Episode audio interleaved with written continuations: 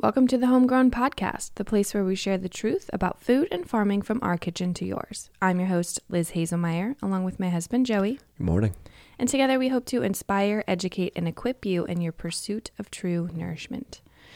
Today we are sitting down talking about a topic that I have a very strong affinity for, and that is raw dairy. I think because this topic is A, so heated, no pun intended, so controversial, so um, interesting to navigate. It's one I just love talking about because I think the more we talk about it, talk through it, the more clarity brings to the consumer. And that at the end of the day is my goal, 100%. So I was thinking about it. I'm like, this is the first time in a long time we're sitting down recording and I have my laptop in front of me. Mm. You know what that means? Yeah. Like we're going to do a deep dive into Yeah.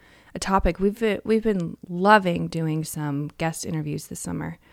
And uh, we're recording another one later this week with a guest. And so it's just a different setup when it's just you and me talking through stuff that we are looking into and reading about, sharing our personal experiences from. Because, gosh, we've got now, what, six and a half years of participating in a herd share and, and drinking primarily, if not exclusively, raw dairy.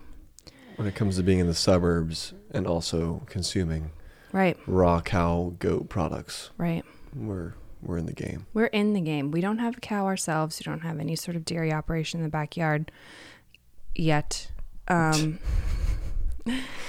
and that's why I love the topic because, you know, I want to empower consumers to make the best decision for their family. It doesn't have to be the same decision we make, but the best decision with all the information. So let's get into this. We did a fantastic, if I do say so myself, episode already on raw dairy. I believe it was episode number six, which is crazy to think about that it was that early on in the podcast game. That was March 2021. Yeah, we recorded um we recorded 2022. It's 2022 right now. What was it? March You're 2022. throwing me off with the dates right now. It's definitely 2022. Anyways, we recorded I think about 2 hours. Yeah, you're right. What am I doing here? I was like, did we have we been doing this a year? No. No, we haven't. So we recorded about two hours worth of information where we did sort of a deep dive into the history of raw dairy, the history of dairy in general, because that was really critical in a sort of understanding why we even use this word pasteurization. It's based off a man named Louis Pasteur. Um, and so once you learn his background, his influence in the French wine industry, his influence as a microbiologist, his influence in authoring the germ theory, uh, you just understand at a much different level what sort of conflict surrounds raw dairy regulation today. It kind of makes more sense. And I was even listening through that episode uh, last night just to kind of refresh on what we talked about. And, you know, the thing that stuck out to me was that as we're talking about this sort of poor state of dairy when folks started moving closer into the cities, the Industrial Revolution, it was a hundred year span between the time when we have records of folks getting really sick with um, bovine tuberculosis in the cities and those like those um, poor cows eating the leftover distillery mash and just I read that excerpt off the book, which by the way had so many words I had never even read. I remember listening. oh, it was a struggle. Um, but it was a hundred years bet- between that documentation and sort of like the widespread pasteurization. And a point that we made in the previous podcast is like, listen, it's not like every single person in that time period was getting sick from milk straight from an udder. Hmm. It was specific situations, specific sick environments, specific sick cows. And I think that's the point we're going to hit really hard today is that there's a there's a huge difference between milk produced in a sanitary, beautiful, um, biodiverse, clean environment intended for consumption as is, and milk produced with the intention of sending it to a processing facility, pasteurizing it, homogenizing it, maybe adding in flavor or fortified vitamins, whatever. Those are two different products. And unfortunately, in this conversation, they get grouped into the same And that's where we see folks mistreating dairy products, folks um, testing high for pathogenic bacteria. So, um, yeah, all that to say, I'm excited to jump into this. I just wanted to give a little bit of a of a shout out to that previous episode. Yeah, the good news is is that this isn't a part two. You're not going to be lost. No, not at all. You can stick with us, but uh, definitely go back, jump into that episode. It's it's got some good stuff. Uh, there there is something different that we can understand about a topic if we understand where we came from within that topic. And so that episode, I, I also did go back and, and listen to it myself and and um, yeah, the the review of, of kind of how we got to where we are today, I think is is a really powerful thing to understand. And so, yeah, let's uh, let's let's jump right into this. So we're we're, we're talking today about some some stigmas and some things that that maybe are out there today that that may be causing fear and or it's I feel like some folks feel as though they're trying to diffuse a, like like this this fad of mm-hmm. of raw dairy or raw milk and it it doesn't really make a ton of sense given that anyways take me into take me into the arguments that that um, against raw milk yeah. So, you know, it's funny you say that because I, I've even noticed that there's, you know, this like sort of war raging on Instagram, right? So you have some of these uh, folks, typically like traditionally trained nutritionists or whoever. Um, the one I'm thinking of is that. So I'm not trying to dog on that profession, but who quote a series of studies basically um, disarming every argument that folks in favor of raw milk have. And it's it's so weird because when you look into this stuff as the consumer, like if I didn't have six and a half years of personal experience and conversations with folks producing milk and have read a few, you know, two, three books, but I have another in the pipeline. So I feel like I've sat in this topic for a while, but if I didn't, and I didn't have any sort of like root system grounding me to what I believe is true about raw milk, I would be so confused. Mm. And it does feel like, you know, people like to throw out terms like all these wellness influencers. First of all, like, I hate that term. I hate the term of this group of people centered around quote wellness and all they're trying to do is persuade folks to follow a certain protocol. Like that is not it's what's in it for us? That's uh, yeah what is in it for us to tell people about sourcing directly from their farmer? I'm not sure. Yeah. but sort of the combative language is usually targeted at those like quote wellness influencers. I think there's another thing here, and, and then we need to get off this topic because we could talk about it for forever. But there is there is content, there is attraction to eh, attraction, but like there is divisiveness sells. Yeah. And you see it in the media. You see, you see. There, there, I mean, news networks would get zero attention if they weren't hyper divided against each other. Mm-hmm. And and so when people when people go out of their way to use their influence to talk about how somebody else is just doing it wrong, that that is just them playing into the same narrative. Mm-hmm.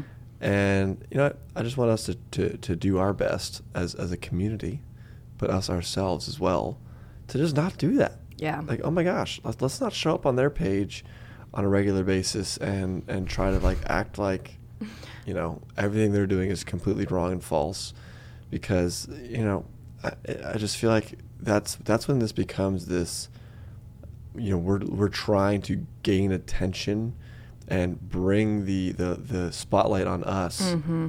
by attacking someone else yeah it becomes more about the actual like argumentative you know rhetoric than it is actually about practical right yeah. and and actual families you know sourcing dairy so yeah. so anyways um yeah you know i said raw milk stigma because there's absolutely a stigma against raw dairy and that's uh, it's not for no reason it is because in the United States, our regulatory agencies, mainly the CDC and the FDA, have a very strong stance against raw dairy.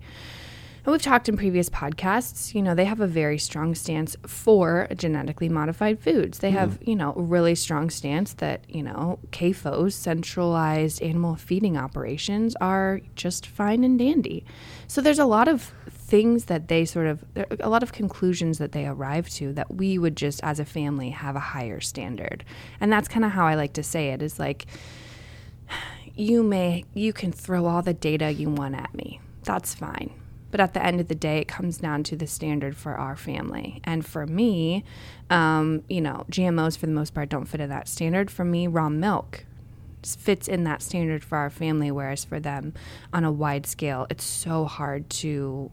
Uh, it, it's not a commercial product, so it's really hard for this giant overseeing body to make claims about something that's farm individual. Mm-hmm. You know, can you imagine being in charge of a couple million people's health and giving them advice on sourcing their food and then having just so much um, variance in okay wait what kind of cows are we dealing with over here? And what's their feed and what's their supplementation? And wait what's their protocol when they're milking? And what are they putting where are they going directly into? Are they selling on the farm? Are they bottling at a facility? Like there's just a lot going on there and so I understand for the sake of consistency, for the sake of mass production. Um, and you know, that's kind of the, the trend we see anytime. It's the same argument for GMOs, to be honest. Anytime we see a regulatory agency make sort of a claim about something, it is for the benefit of the industrialized scale. And I'm not going to pretend like that's an easy job to have. I, I think anyone at the FDA or the CDC is probably just believing strongly that these things can be dangerous and a little bit panicky about, you know, how do we keep people safe because they have they feel that responsibility resting on their shoulders. Not to mention just like things move slowly. Yeah.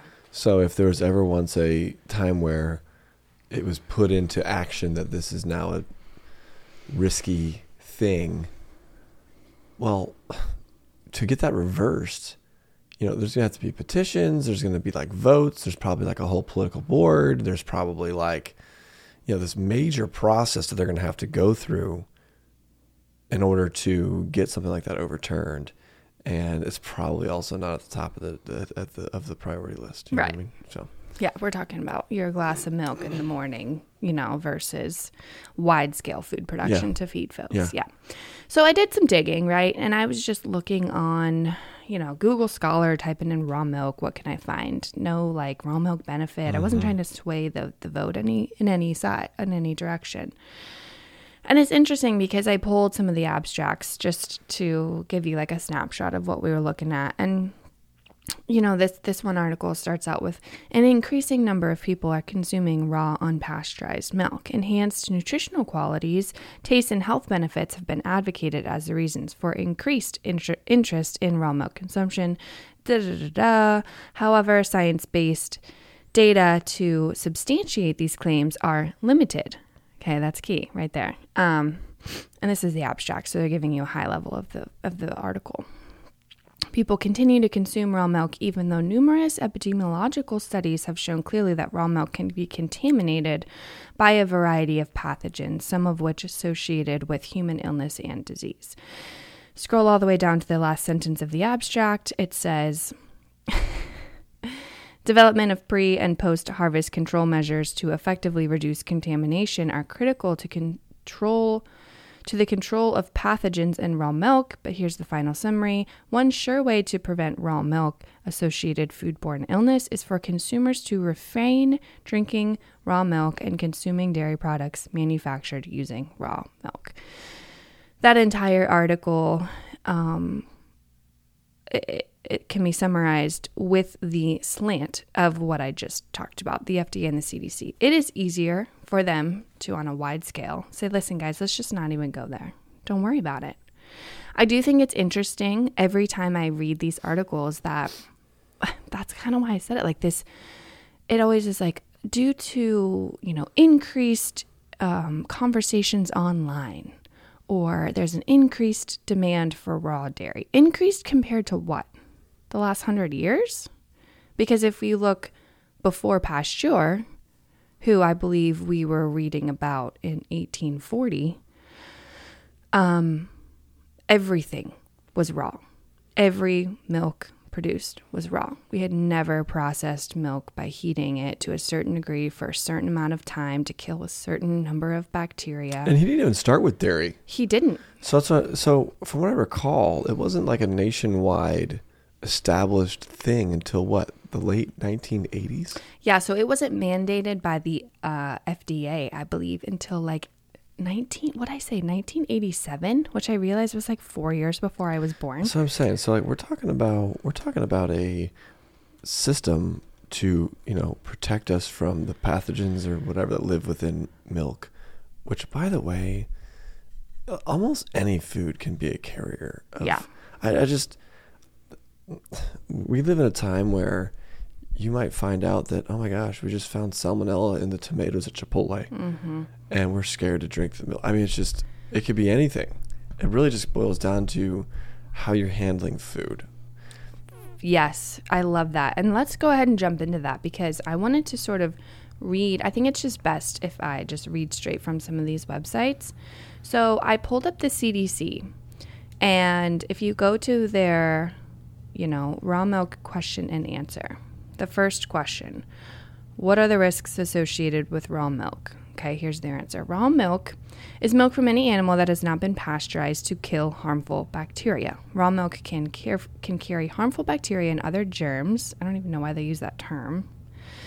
That can maybe parasites or I don't know hmm. what it, they're even using for germs. That can make you very sick or kill you. While it is possible to get foodborne illness from many other foods, raw milk is one of the riskiest foods of all. This is straight from the CDC's website.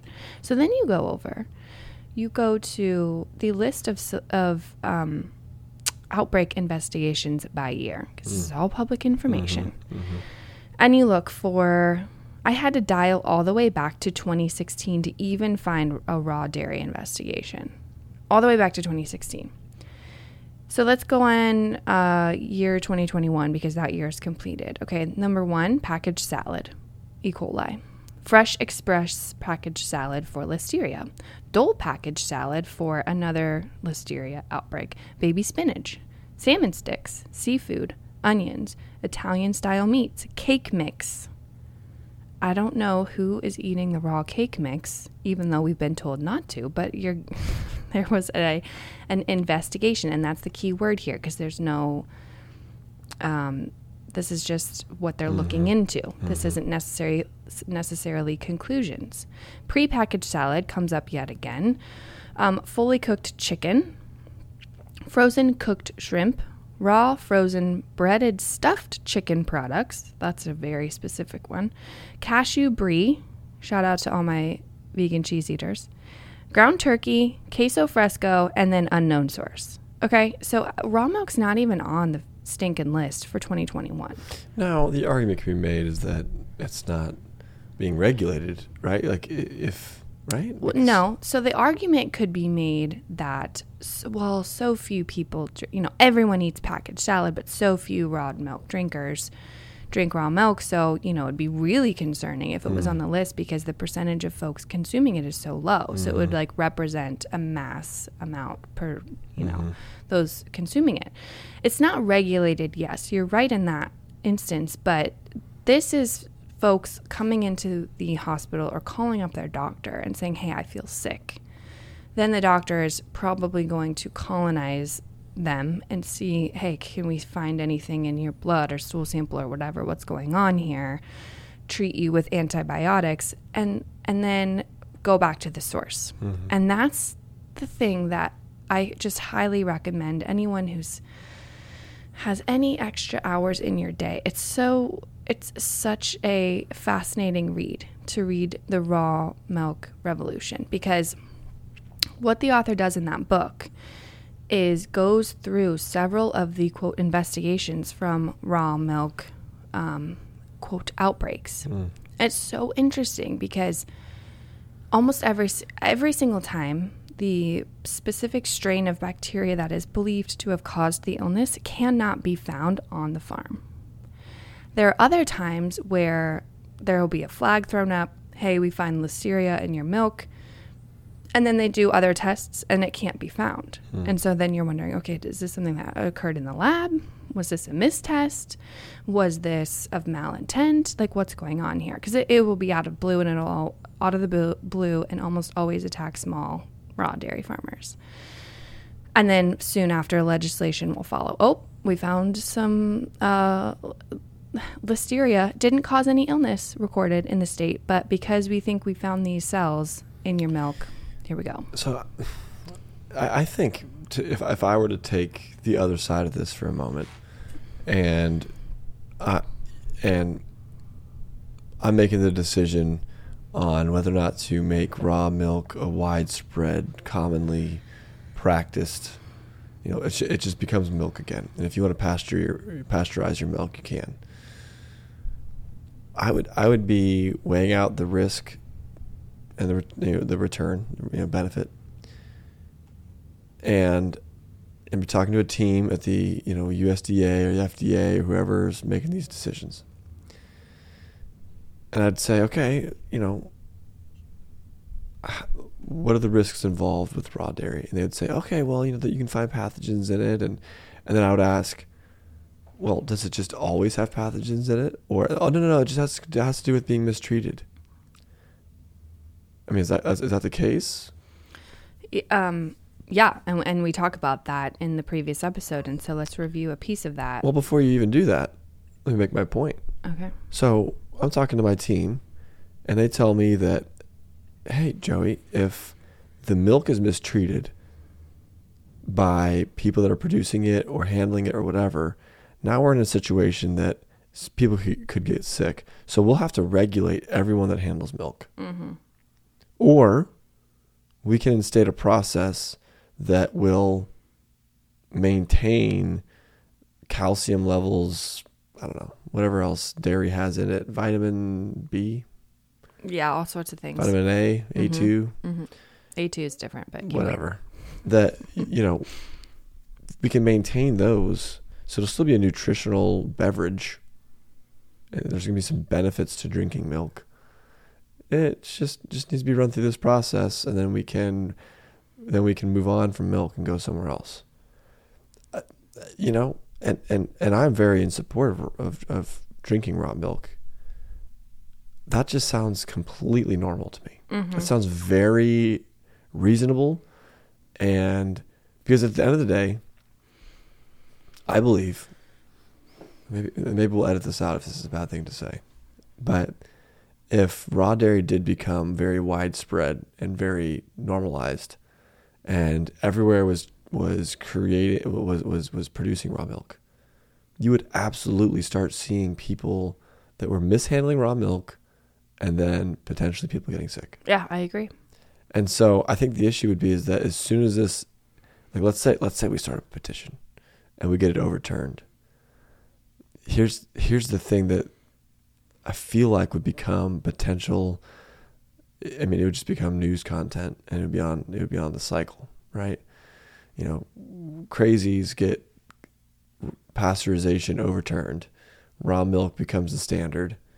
Now look at all these people getting sick. Mm-hmm. And a lot of the thought there would be, well, you know, not pasteurizing the milk is the problem, which, you know, they have an argument to make. However, you could go back a couple steps and identify that, hey, all these loons that are that are taking this milk milk in and processing it and transporting it are making some critical errors in some way or another. I just feel like that therein lies the issue here is that there is absolutely no way this could be widespread and people wouldn't get sick. And it's not because of raw milk. It's because of people. Mm-hmm. I mean, you just read off f- freaking salad prepare. What was it? Packaged salad. Like five different instances of salad being the, and that's the funny thing is like whenever we have this conversation, oh, but foodborne illnesses, and it's like, okay, but we don't sit here and say like, oh, CDC doesn't recommend eating salad greens. but that's what I'm trying to say here. Everything can make you sick. Right. Uh, You just. Talk, I mean, you walk up to buy a, a bag of lettuce. Mm-hmm. You're talking about a cake mix. This stuff's dry. I know. It's on the shelf. It could be sitting there for you know three years, and it's ready to ready to attack you. I, I just, I think it's a crazy thing because there. I will never argue with somebody that raw milk. You know, if it was if it was just like widespread, when people would be getting sick, because I'd be like, everything's getting people sick. Well, and that's the that, it comes back to this, and this is maybe idealistic, and this is where people get frustrated because the solution's not, hey, it can happen in five years. But anytime you're producing food on a huge scale, anytime you have a few people producing a lot of food, guess what? Something's gonna go Yeah. awry. And the same thing is for dairy. And I agree with you. I don't think that saying I mean, I mean, and that's that's kind of the point, right? Like if if today we went to every single commercial dairy and said, "Hey, just kidding, you can step you can skip the pasteurization process of your milk. Just go ahead and sell directly to consumers." We would have some problems because there are plenty of folks and I'm not trying to dog on conventional dairy producers because sometimes people are like, you know, we don't run these awful nasty uh operations around here. There's a different level of intentionality when you know you're selling to someone who is going to be drinking that straight from your cow mm. versus when you are selling to a processing plant and your milk is being combined with hundreds of other cows' milks and processed all through the same and some of the butter fat removed and then mm-hmm. some added back in at different quantities. Like there's just a lot going on there. And so I, I do believe though that as they arrive on the on the at the processing plant, I do believe their milk is tested to some degree. I have mm. heard that from some conventional dairy farmers. Although in reading in pre- in preparation for this episode, I've seen the the data pointing that conventional dairy with the intent of pasteurization actually has higher counts of pathogens, which would make sense, mm. right? Because you have a little bit of a crutch to lean on. You've got a little bit of a safety mechanism in place. And so, I, I don't know. I think it would be really fascinating to have someone on the podcast who is a producer, maybe someone who produced conventionally and then switched to raw Well, dairy. so there's production. no there's no question that dairy operations today have developed some dependencies on the pasteurization of the milk that they're that they're producing, Sure. and and it's okay that they do because they're I, guarantee you every time they put another batch out that gets sent off to the oh well we tested it. We had these like alarming things but don't worry. It's going to the processing plant so we'll be fine. And i don't know i mean i mean i assume that that would happen. I, I just can't imagine that it doesn't. You know your milk is going to get pasteurized Mm-hmm. thus the the intentionality behind how you treat that milk lowers Even if the you're standard being, lowers e- even if you're being intentional, but you're doing it at such a large scale, there's just some oh yeah room for human a- error, animal error, machine error. Like something might just break in the system. It's not necessarily like you're a bad farmer and you don't care about your cows. I don't believe that. I Mm-hmm. don't believe that anyone conventional, organic, whatever is sitting in that sitting in that stance, but I do believe that if we're going to have a conversation about raw milk, we have to differentiate between raw milk created to be consumed as such Yeah. and dairy producers who send their milk to be processed. Another article I pulled up, or I just, uh, you know, looked at the abstract. Um, you know, I looked at a couple of these, and it's frustrating because they will make a claim and say, you know, raw milk advocates claim that milk has probiotic qualities, but it doesn't, period. No source, nothing. Raw milk advocates claim that. So vit- they're not testing raw milk to make these claims. They're just saying. that well, they're they not citing their sources. I have no idea. So this, another one is like raw milk claims that the vitamin content is decreased by. Uh, raw milk advocates claim that vitamin content is decreased by the pasteurization process, which is Mm. something that we've talked about. And they'll either say, well, that's not true. But again, no sourcing. Um, or they will say, the vitamin content of this particular nutrient is so low, we would never look to milk as a main source for XYZ. Hmm.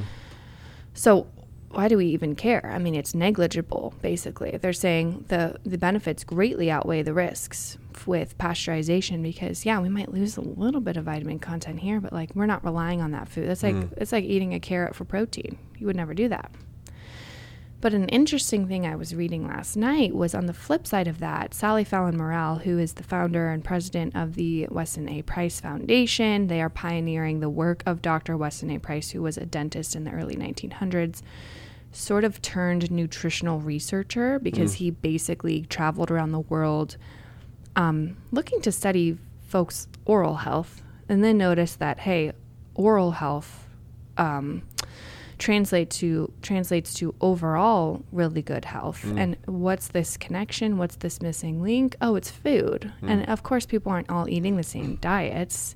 Folks in the Swiss mountains are eating something way different than folks up in you know northern Alaska, but Hmm. the nutrient quality is generally the same. And so he basically mapped out in this very large textbook that has gone through several revisions um, the key components to diets of folks sort of in that ancestral hunter gatherer society, pre industrialization, folks that have not had, you know, white flour and sugar brought into their society. Um, and so Sally Fallon Morrell does a lot of work in this area because obviously raw dairy was a huge, huge food group for a lot of those folks. Mm. And so for all these people today to say, hey, raw dairy is so dangerous, but like seems to be on the rise is like looking at 50 years when you should be looking at 5,000 years, right? It's short sighted. It's a weird statement to say that raw dairy consumption is on the rise because history would tell us otherwise. Now, is it peaking back up? Sure, but let's not forget what life looked like before Louis Pasteur. But she goes on to explain how. Um, Would a lot of people? I just I can't help but I feel like if I was on the other side of this, I'd be hearing you say that and I'd be like, does this lady not know how many people were dying from food before Louis Pasteur? I just feel like that would be the that would be the thing that I would say to you. I'd be like, even just hearing you say that, I'm like, I feel like I could annihilate you with that with that argument. But right, like, I mean, while pasteurization and people have been drinking raw milk for like a long time, it's not a big deal. To make a statement like, don't forget about what we were doing before the pasteurization, I'm thinking, well, pasteurization probably happened because lots of people were dying because of food. Now, it's not because of the food, right? It's because of our practices and how we made the food. mhm. But I'm just saying, people were dying from food, right? Yes, pe people were absolutely getting sick from milk, 1000%. Um, the main contributor to that illness was that the cows had tuberculosis and the cows were passing their TB through the milk just as uh, you know any bodily fluid to folks and folks were dying of TB. Not to mention folks already were ha- having poor health and this was happening in the cities. Mm-hmm. And this is kind of, I guess I gloss over this because we talked about this in the previous episode, but you know, for those who haven't listened, there was a time period, a critical shift in society when the Industrial Revolution was happening. And before that, we lived in an agrarian society. People had small cow or small, you know, a family cow or a small homestead or a neighbor's cow or something. Mm-hmm. Okay. You probably had a cow on the street. And, you know, you would milk your cow twice a day you're not going inside to boil that because we didn't even have an understanding of microbes basically until Louis Pasteur came on the scene. And there were some other folks too, and that's the interesting piece is like we always give Louis Pasteur the attention, but um Bechamp, Antone, Anthony, I forget his first name, but he was also a microbiologist, but believed in a very different philosophy than Pasteur did. And so the issue arose when those um, folks moved into the city and brought their cows with them. And then we stopped feeding these cows on green, lush pasture. And we gave them the leftover um, distillery grains, the mash from making or whatever they were eating in the city that wasn't yeah. a pasture.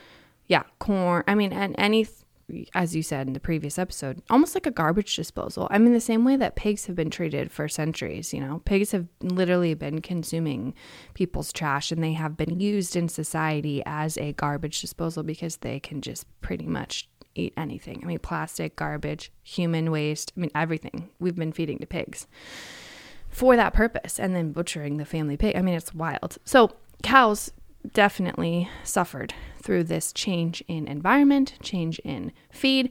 But, like I said, it's so telling that it was a hundred year period between the documentation of, oh my gosh, people are getting really sick in the cities with TB. But then, like, you go in the countryside, you don't see that same thing happening. Okay, but so mm-hmm. often the concentration of problems in in in urban areas influence policy nationwide, mm-hmm. right?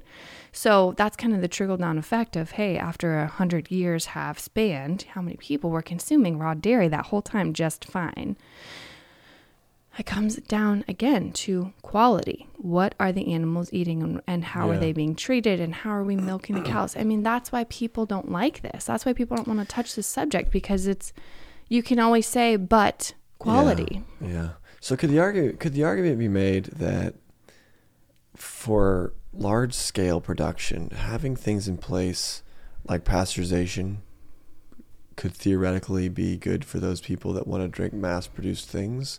Well, there's And some then small batch I'm just like right now it feels like like art like artisan milk, like ju- artisanal. Yeah. yeah. I'm, I just feel like I, I, I don't know how else to, to to to craft this. It feels like we have it pretty good right now. It's just not as accessible, right? Mm-hmm. You're trying So- to jump to the solution of raw milk accessibility.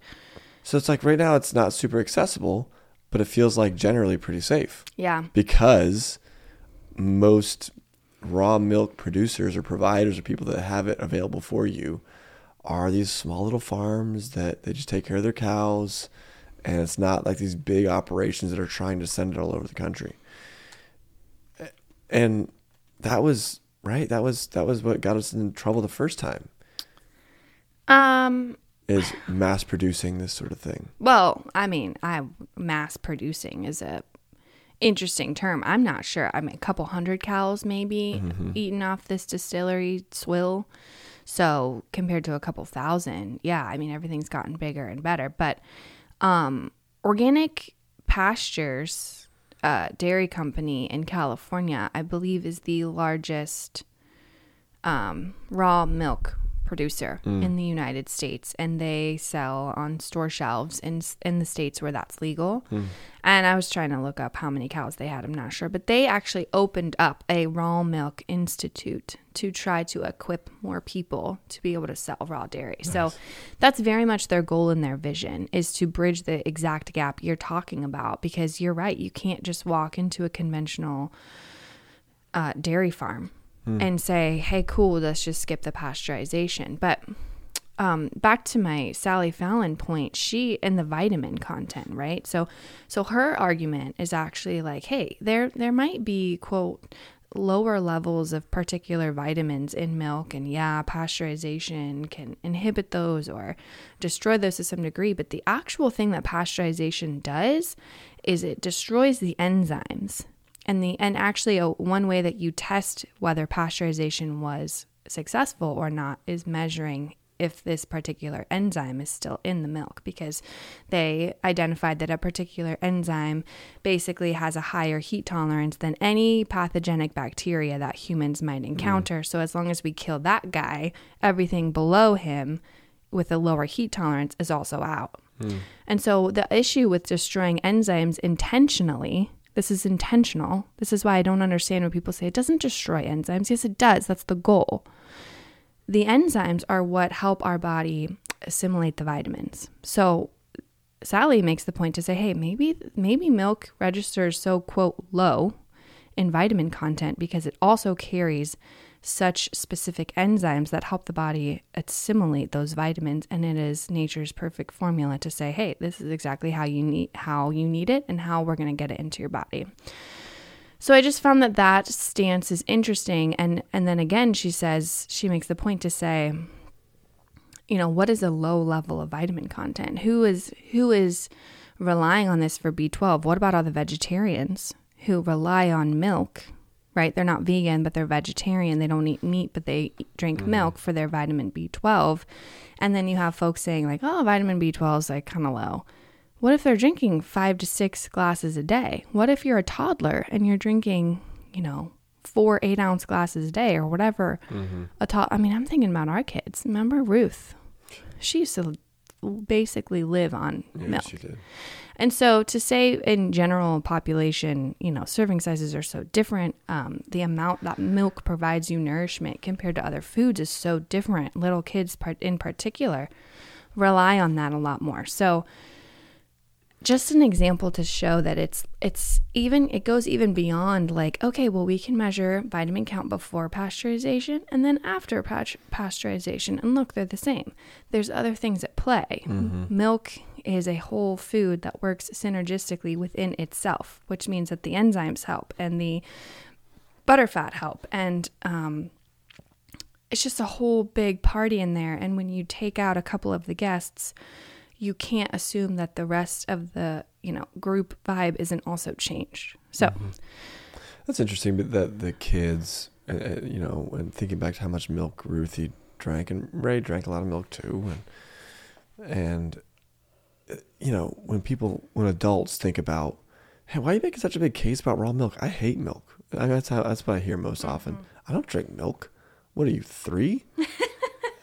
and I'm like, well, I guess that's a great point. This is affecting kids mm-hmm. more than mm-hmm. anybody else. Mm-hmm. You know, and and um, I mean, anybody listening to this probably knows three to five people that have taken their kids to a I don't know, get a get a um, sensitivity test or what is it, an allergy test, mm-hmm. and the doctor says, "Hey, yep, dairy. They're they're allergic to dairy. Mm-hmm.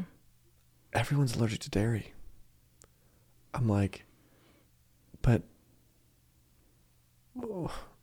why? Mm-hmm. Why is everybody all of a sudden? But why are we all getting allergic to dairy? And some people will tell me, well, you know, our testing is just getting better and these kinds of things have always been there. That's, that's one thing that I hear. And then I hear, you know, um, that uh, our dairy products might just not be a sufficient source of easily digestible milk.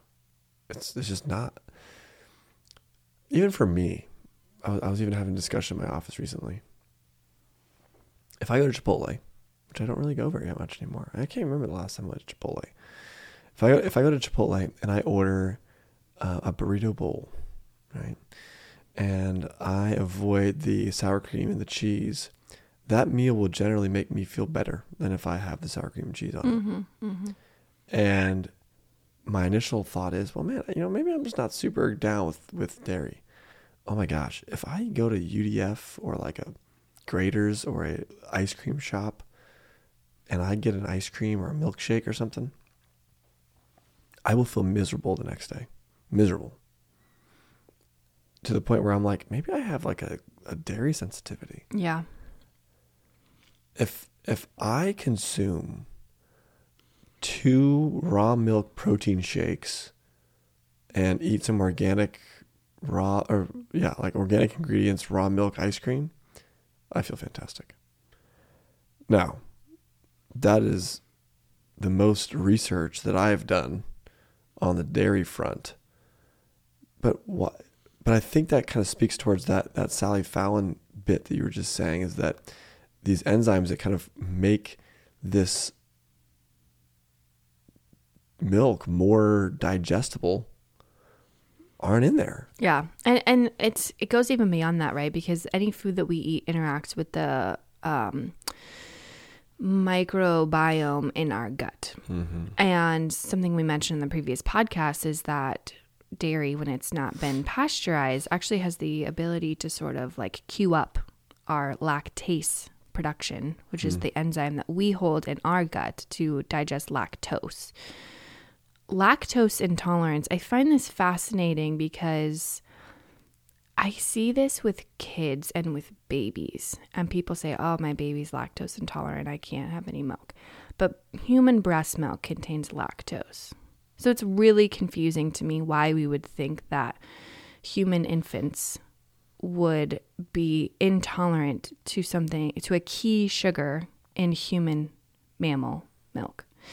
Um, I don't know if people understand. Like uh, when people cut out dairy because they are breastfeeding their child and they are lactose intolerant, your own milk has lactose in it. So at that point has always confused me and maybe there's clarity there that I'm lacking and I should read more on that. But I, I've always been like what in the and the first time I ever discovered that was when I was making my own homemade formula and uh, I was using a recipe that was developed by a PhD nutritionist and she was basically saying hey all these components are in here because they mimic or they are the exact same thing as breast milk and I had to physically add in a bag of lactose. Do you remember that? Little- I mm. had to buy lactose, which is just the sugar in milk. Mm-hmm. Obviously, mine was cow's milk derived. But I then I remember reading like, oh my gosh, human breast milk has lactose in it. Lactose is just a sugar.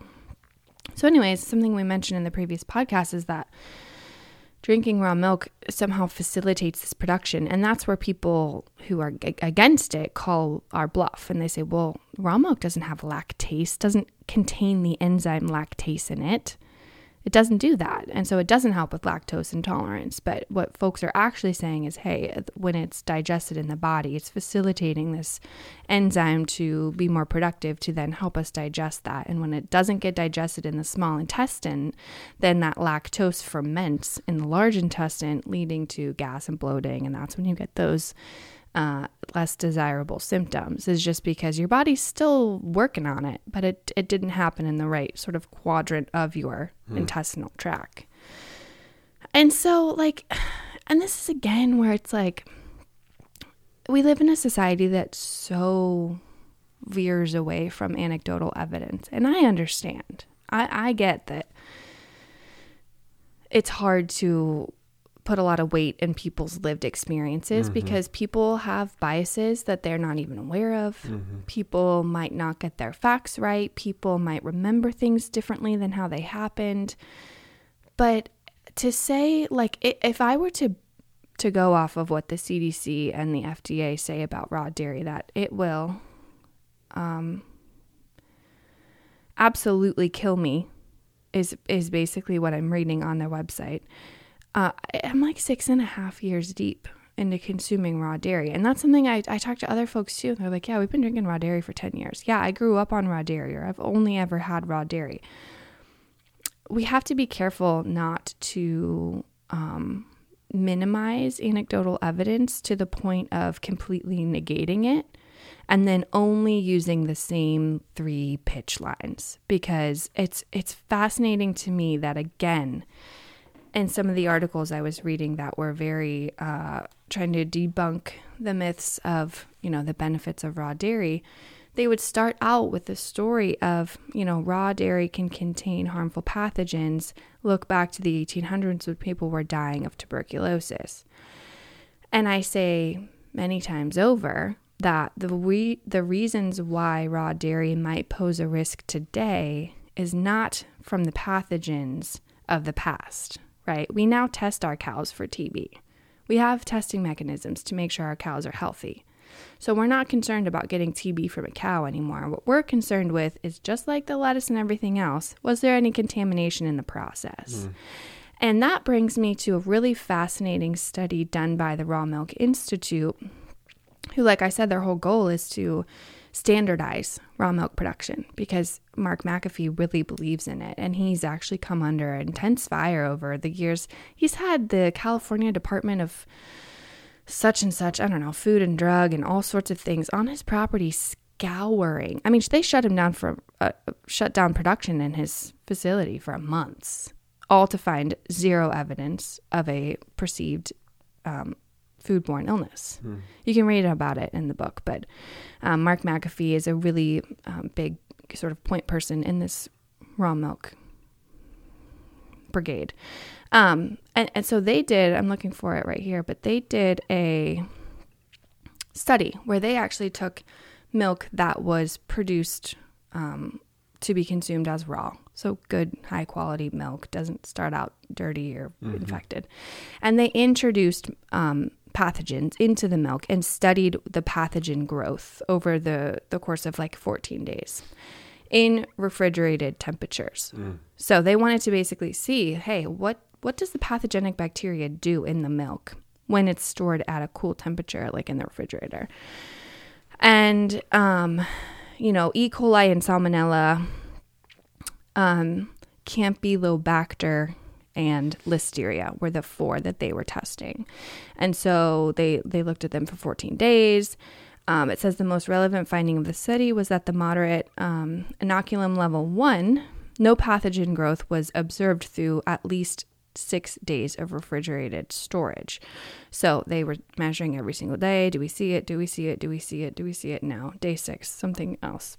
Over this study period of 14 days, um, the counts per milliliter of E. coli, Salmonella, and Campylobacter decreased over time.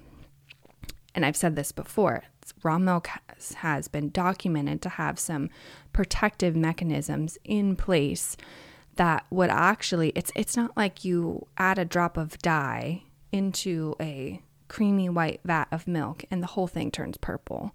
And I think that's the that's the imagery we get in our head of like, oh my gosh, a pathogen was introduced. And now it's just spreading. And we can't stop it. And it's multiplying. And it's and and they're showing right here that that's not the case that this is a biological living food teeming with tons of different bacteria and all sorts of things. Like I'd, I'd love to get caitlin back on the podcast and have her look at some raw milk under a microscope and tell us like what she's seeing and what's going on. Because it's so much more complex. It's like a whole little universe under there. And so it's not this cut and dry hey we introduced salmonella now there's this now there's mm-hmm. salmonella times x in our milk. They're actually seeing the the opposite thing. And this is intentionally inoculating milk. This isn't like hey we stumbled upon it and we found it. Mm. and so I, I just think that like we have this research going on and simultaneously the only thing i can find from the opposing side is uh, is a continuation of the same story we've heard over and over again, but mixing of either timelines or sources of illness or saying the same thing, and it it sort of feels rehearsed. Hmm. It's like when you're in a conversation with someone and they give you five lines and then you go turn to the next person they say the same five things it's like were you guys all just in a meeting mm-hmm. discussing what you're talking about like and that's where it's really hard for the consumer. And so I don't know if you have any reaction to that. I don't know what your thoughts are so far, but no, I, a lot of that went over my head to be honest with you. So I'm just enjoying the conversation, and and uh, you know you, you're gonna have to boil that down for me and tell me basically what you said. Okay, so they took milk. Okay. From a raw dairy operation. Yeah. That was clean, like you could drink it, ready to go, and they introduced four strains of known. Yep, I got that. They put pathogens in it, but you were saying like what they didn't produce in the milk. Right. Okay, so but they were still in there. So yes, they were introduced, and then they studied that milk over 14 days. And they saw that levels didn't increase, didn't increase, didn't increase, didn't increase. Then they found that over the full 14 day period, there was a select group where the the amount actually, I don't know that it increased first, like it peaked and then decreased, but it definitely decreased. And now I've lost the tab. But it says Salmonella E. coli, which there's a specific strain of E. coli. It's 0157, you know, H7 is the pathogenic form of E. coli. All the, the other form is, is not pathogenic. And Campylobacter, I hate saying that one, Campylobacter, decreased over, over time. These results indicate that when stored at recommended refrigerated temperature, moderate to high counts of E. coli, Salmonella, and Campylobacter did not multiply over time in raw milk. Um, which again is just talking about the resiliency Mm. of raw dairy. It's talking about even when we intentionally introduce something that we fear might lead to, and again, just because you have a pathogen in milk doesn't mean that people are going to get sick. This is So, so I hold on here, because you're not giving me any contrasting things to actually understand this.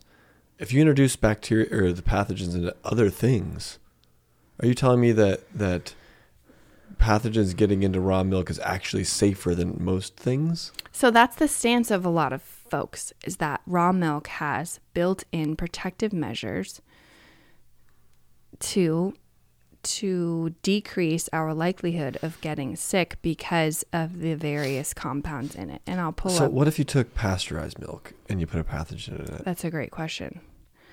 So that actually happened. Um, the one instance recorded where someone has died f- after consumption of a raw milk product was with a raw cheese.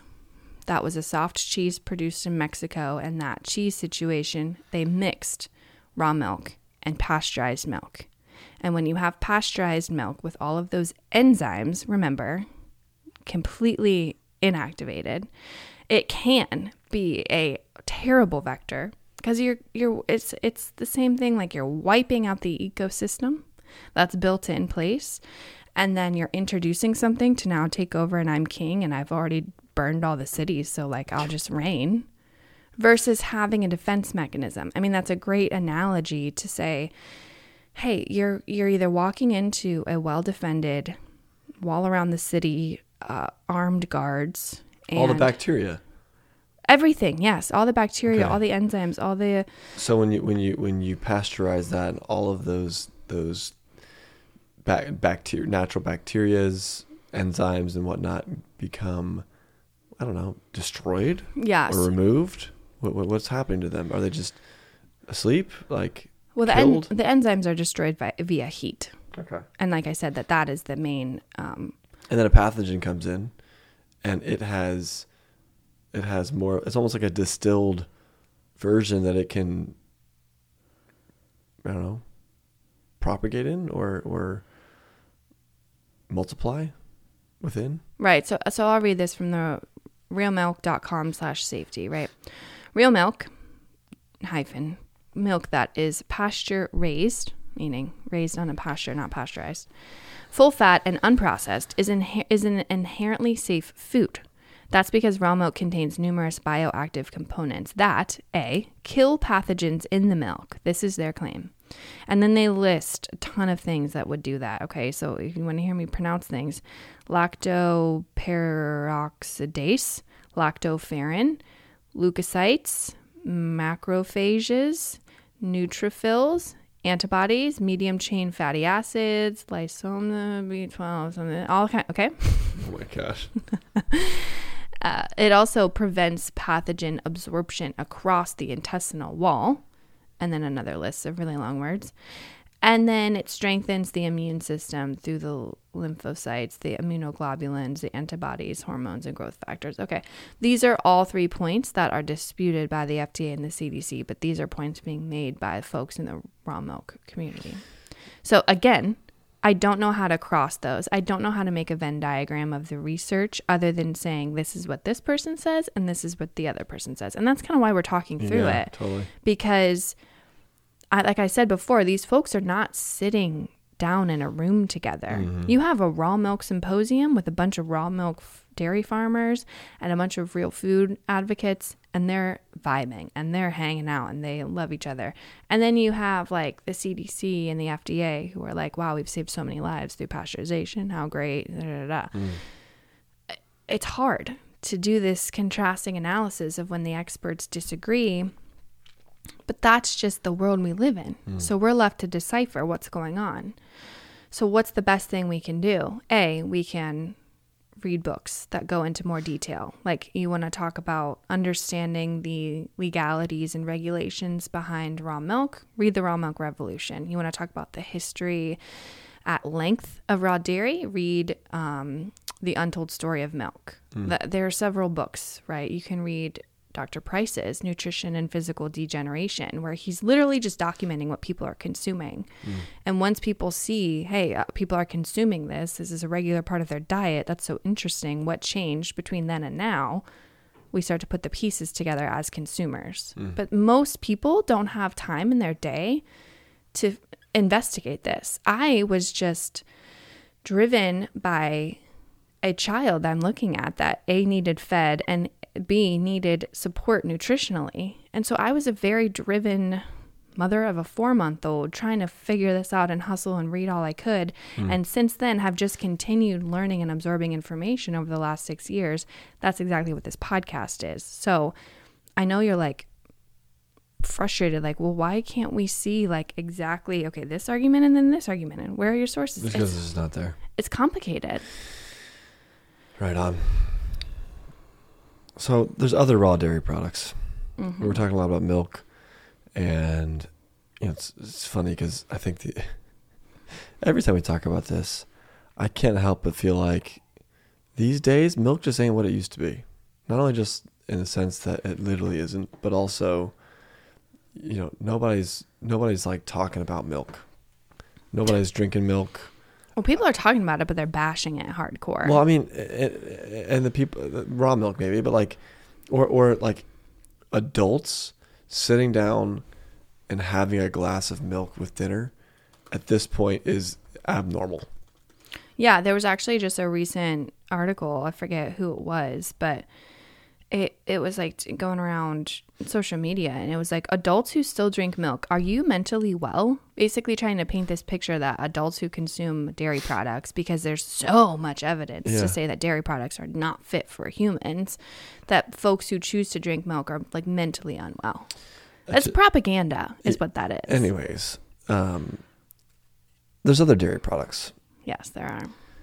And we can deem these as raw as well. And I've got listed down here. I've got cheese, yogurt. I'm, this kefir, it looks like kefir. Yeah. People say it all kinds of ways. Whatever, whatever that is. I don't even know what that is. It's like an effervescent fermented uh, beverage. Effervescent. Effervescent, What does that mean? like bubbly, like um. Uh, what do you mean? What Carbonated. uh, it's it's yes, naturally through fermentation. It doesn't have CO two injected into it, but You could have said carbonated. but it's effervescent. Okay. Anyway, fancy. And then there's butter and and I have down here ice cream just because you know ice cream. But talk to me about talk to me about cheese. yeah, we so raw milk in its fluid state is harder to source than uh, cheese for sure. You can actually find raw cheese sold in every state in the U.S., I believe.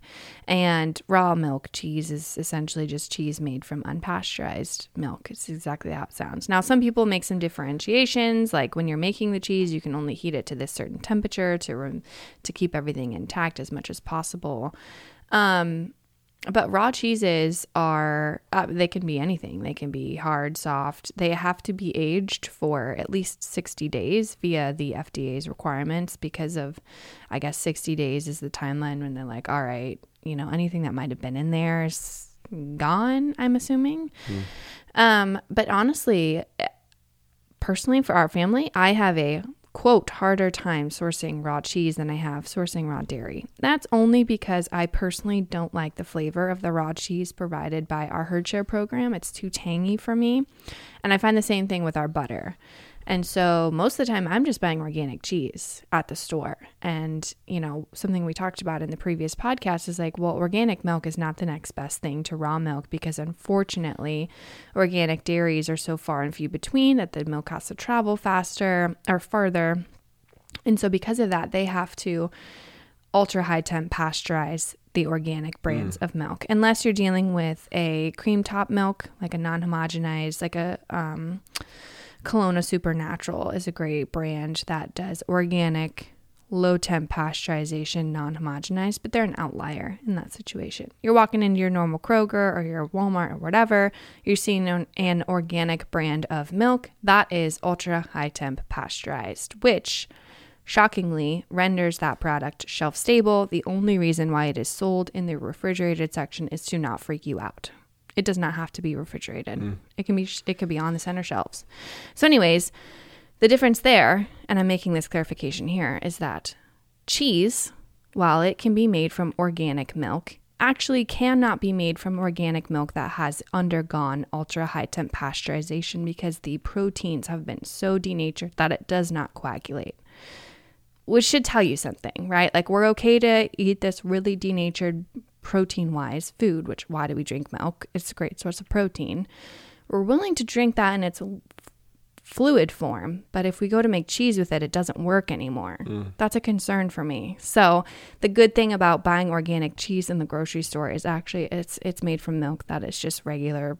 Uh, it's probably high temp, low or low speed. I don't know, but it's not ultra high temp pasteurized, which is one step in the right direction. Um, now, if I travel all the way to Whole Foods, I can probably find a wider selection of raw cheeses. If I go to uh, maybe a more upscale grocer. Mm-hmm. I can find raw cheeses. Our our Kroger right down the street used to carry raw Parmesan, which was awesome. Mm. They since stopped carrying that. So it just depends on what's in your area. Um, yogurt with uh, raw milk is definitely a different texture. Our yogurt that we source from the farm and if we eventually make some is is much thinner. It's not this like really thick, beautiful spoon it up. It's it's almost drinkable. It's almost like uh pourable yogurt. Mm-hmm. Um still has a great taste, great flavor, but it's definitely a different consistency. I think because it is um not heated to the same degree and maybe doesn't gellify. I don't know mm-hmm. if that's even a word.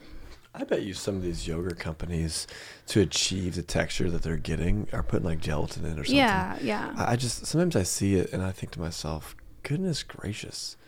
Now, now, okay, now I'll back up a little bit as I'm thinking about it. I see the heavy cream that comes from our farm, and I think to myself, that is extremely thick in comparison to the heavy cream you buy from the store. So the reason for that being so thick is because our specific farm utilizes a method called spun cream to separate the cream from the other milk. And so they're spinning it, they're sort of agitating it, sort of aerates it to some degree. They're also only skimming off the very top portion of the cream, which is the heavy cream. So you have heavy cream, then you have like regular cream, and then you have milk underneath. Mm-hmm. So we're just getting like the gold bind of the cream. I know other people that are in other herd shares that their cream, I mean, I get messages all the time. Why is my cream not as thick as yours? I'm like, it's still great cream. It's just the method that our farm uses specifically to Got separate it. it. But um, I do think that uh, some of the milk in the store has some added sort of texture enhancers. I, I believe that that's true. Um, so moving i don't know a ton about kefir i, I don't really drink it I, our farm sells it i don't or they they offer it i don't really partake in it. Maybe we will, but mm. I don't feel like I have much to add there. But butter, I think, is interesting because I again have had the the butter made from the farm that we are a part of, and I hated it. Mm-hmm. Honestly, mm. it was too tangy for me. It didn't have that delicious savory butter butter flavor. It was just like a sour cheese almost. Mm-hmm. And then I made my own from fresh cream from the farm, same farm, so same base product. Butter is just churned cream. You don't have to add anything to it, or you just literally are taking it down. You're reducing it down. You're taking out the buttermilk mm-hmm. and you're reducing it.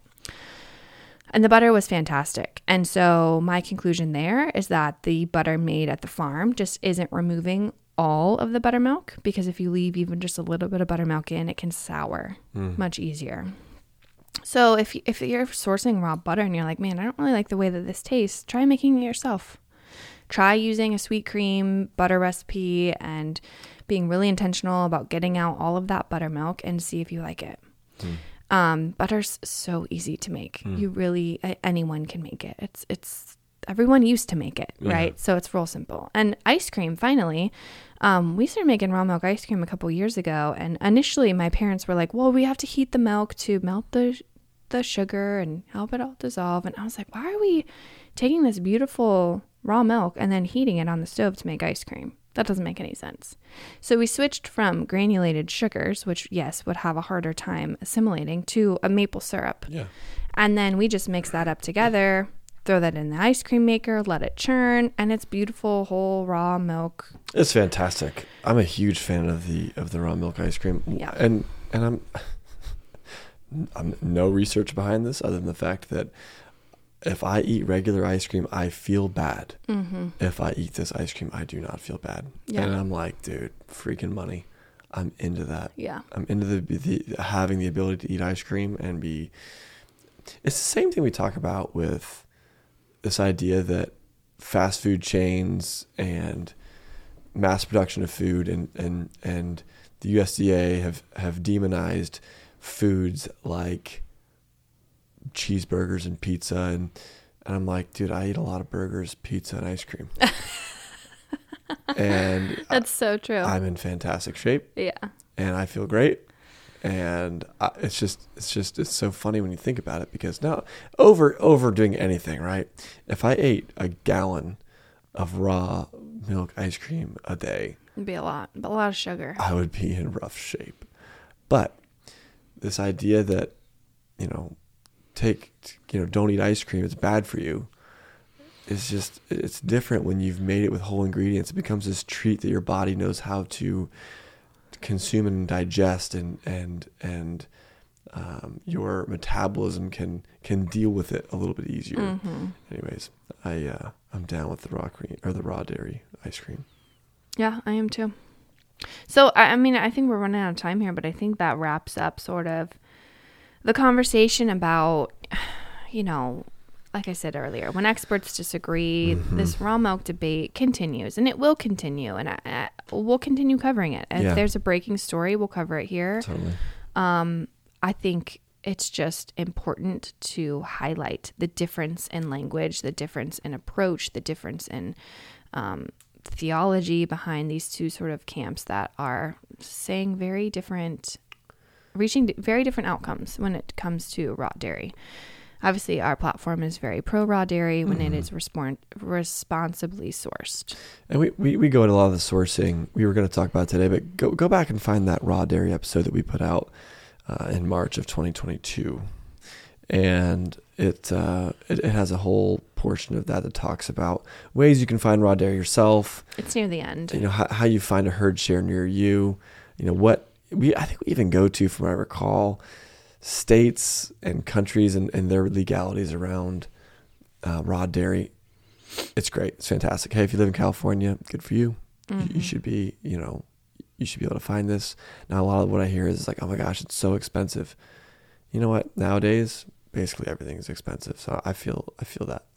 I feel that even here in Cincinnati, Ohio, things are getting pretty expensive. So, um, right on. If you if you're if you're down with a little bit of raw dairy talk, and this conversation has been something that that you found inspiring. At the end of the day, if you want to support this this thing that we got going on here, we're trying to continue putting out content for everybody to better understand how to achieve food freedom. And we believe that happens through education. And so here we are, putting putting the time in. We woke up at 4 a.m. today We we woke up at 4 a.m. today. We did. to record this podcast. Um, share this podcast with somebody. Go on, give us a review. You can Even if you hate it, even if you we read the reviews, we love man. we love the we love the we, yeah we love that the um they're the reviews that they help i mean sharing the podcast helps i mean our spirits we're not getting Mhm. paid for this No. so when i say it helps that's what i mean Help support Liz and Joey's morale. there Thank you, you very much. there you go um comic relief is great too so yeah if you hated it go on there let me know we, we like that too Yeah. It doesn't affect me at all. if you if you want to hear more from us uh, you can find us on instagram hey if you need to get some more resources to continue that education we've got those for you as well. You can hop on to homegrowneducation.org find those sorts of things. We've got curriculum.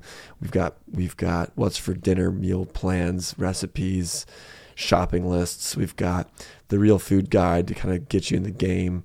It's almost like a it's almost like a a um, realist, you know, real food, holistic eating, real nourishment for dummies, kind of. The real food guide. But you're not a dummy if you're listening to this. but we've got it for you.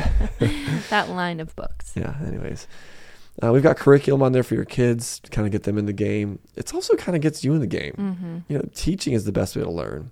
And so, you know, I feel like I'm learning every single day. I mean, I'm going to have to go back and listen to this two or three times because I feel like you talked about things that I had a hard time articulating. So Maybe because it's four in the morning. I don't know if it's that because I'm pretty used to getting up early, but it, it was, you know, you're talking about all these pathogens and bacterias and lactoses and lactases, and I start to I start to get a little glazed. He So- his eyes glaze over a bit. Yeah. As I mentioned before, if you want to find us on social media, the best way to do that is to find us on Instagram. You can find Elizabeth at homegrown underscore education, wherein you'll see more content like this. And if you want to see content content that's not necessarily like this, if you want to watch me work out, run, or shoot my bow, or drink coffee, you can find me at Joey Haselmayer. and ladies and gentlemen, until next time, that's a wrap.